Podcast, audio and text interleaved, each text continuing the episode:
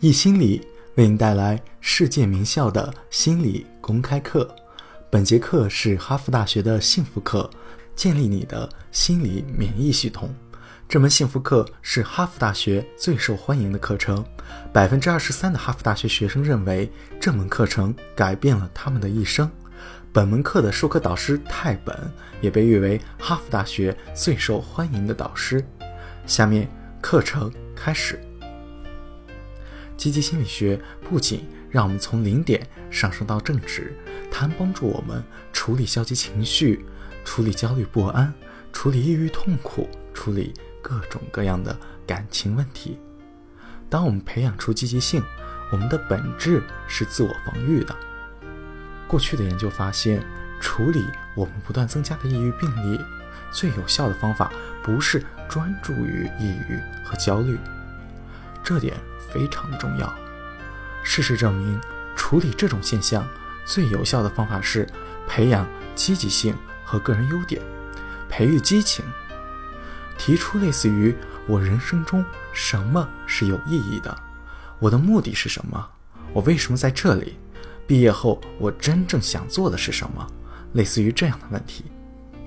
提出这些问题并认真思考这些问题的人，所追求的不是避免痛苦。而是追求更多的快乐，使生命更加有意义，更加的成功。究其原因，是因为有两种不同的方法来对付疾病，一种是积极心理学，它指的是疾病相当于不健康，相对的健康等于没疾病。我们想一下疾病模式，疾病模式是我们感到不适是因为生病了，我们病了是因为我们在生病。如果治好了病，就会变得健康，这是传统的模式。积极心理学的模型不同，它是说你生病了，是因为你的生活还不够健康，因为你不去追求那些让你健康的东西。什么是你健康？在这之前我已经说过了，追求有意义的生活，人生的目的，培养健康的人际关系。如果不具备这些，疾病就会趁虚而入。这个在学术界叫做神经官能症。我来解释一下这个概念。例如，我们在生病，是因为我们没有尽力做好我们本该做的事情，我们没做到自我实现，没做到该做的，我们削弱自身力量，因此我们才会生病，才会感到不适。这和疾病模型所说的有很大不同。疾病模型说的是，好，你不舒服，那就去治病吧；而健康模式说的是，不，你不舒服，所以要注意健康，加强你的健康。这个被称为个人成长的失败。如果我们感到焦虑，如果我们不注重培养自己的能力，如果我们不注重培养自己的人际关系，我们的个人成长就会失败。积极心理学的研究是关于培育自身成长。还有你的积极性。当我们培育起这些积极的情感因素，就会助于我们更好地处理消极的因素。在过去十年，心理学家关心的都是预防的问题：怎么才能预防像抑郁症这样的心理问题，或者是年轻人中常出现的药物滥用、精神分裂？谁天生敏感脆弱？谁又制造了这些问题？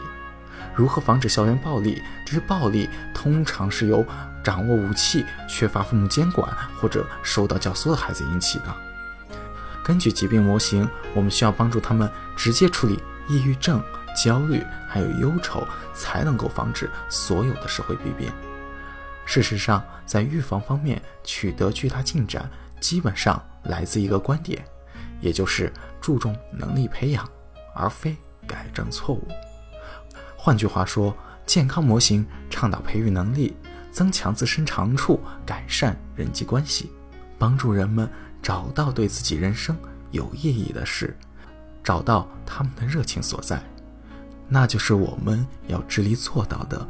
同样，对于克服消极因素也有着积极的帮助。健康模型和疾病模型不同，健康模型提倡直接处理疾病。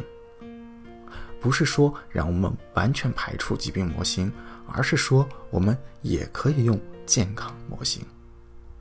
研究证实，乐观可以帮助儿童和成年人预防抑郁和焦虑，使未来两年的发病率下降到过去的一半。培养能力，培养我们处理消极因素的能力，无论是人际关系上的消极和痛苦经历，还是我们自身的问题。我为大家做两个类比：培养能力就是创造一种强大的心理免疫系统。如果我们有强大的生理免疫系统会怎么样？这是否意味着我们不会生病？当然不是，我们还会生病，但这意味着我们不会经常生病，就算病了也能够恢复得更快。这就是培养的力量。乐观、追求、意义、规划，正是这些因素，它们会放大并改变着我们看待和体验生活的方式，让我们突破框架。引发潜能，使得我们更好地应对不可避免的麻烦。不可避免的困难的确存在，没有谁的人生是一帆风顺的。它可以增强我们的免疫系统。另一个类比是关于引擎的。如果我们的引擎很小，想把一个车开上崎岖陡峭的山坡，引擎就很容易损坏爆炸。但是如果我们的引擎足够大，想要上那山就容易得多，不费吹灰之力就能做到。所以我们在做的是培养积极性。按照之前的比喻来说，我们在增强心理的引擎。我们能够更好的将负值转化为零，更别说还能够变得更快乐。快乐不会自发而来，不会因为消除了忧愁就变得快乐，因为只是投入资源。帮助我们应付抑郁、焦虑和忧愁是远远不够的。同样重要的是，投入资源帮助我们培养自身的能力，应对困难和艰辛的能力。困难一直存在，并会继续出现。身边常常会出现一些诱惑，会让学生们偏离自己的道路。帮助他们发掘自己的兴趣，帮助他们发现。人生的意义，使他们明确自己真正想要做的事情，帮助他们克服掉那种诱惑，还有凿掉那些束缚，摆脱杂念，帮助他们找到真实的个性。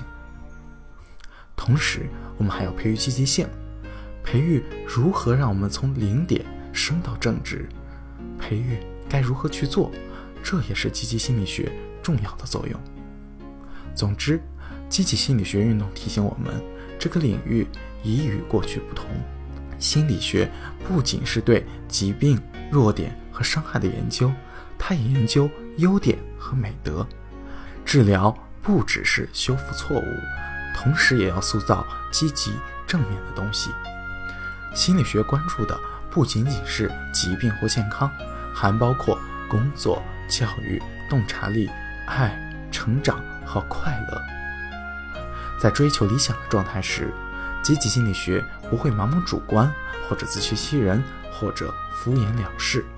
相反，它尝试用最科学的方法来探究极其复杂的人类行为所表现出的特殊的东西。本节课程到此结束，谢谢大家。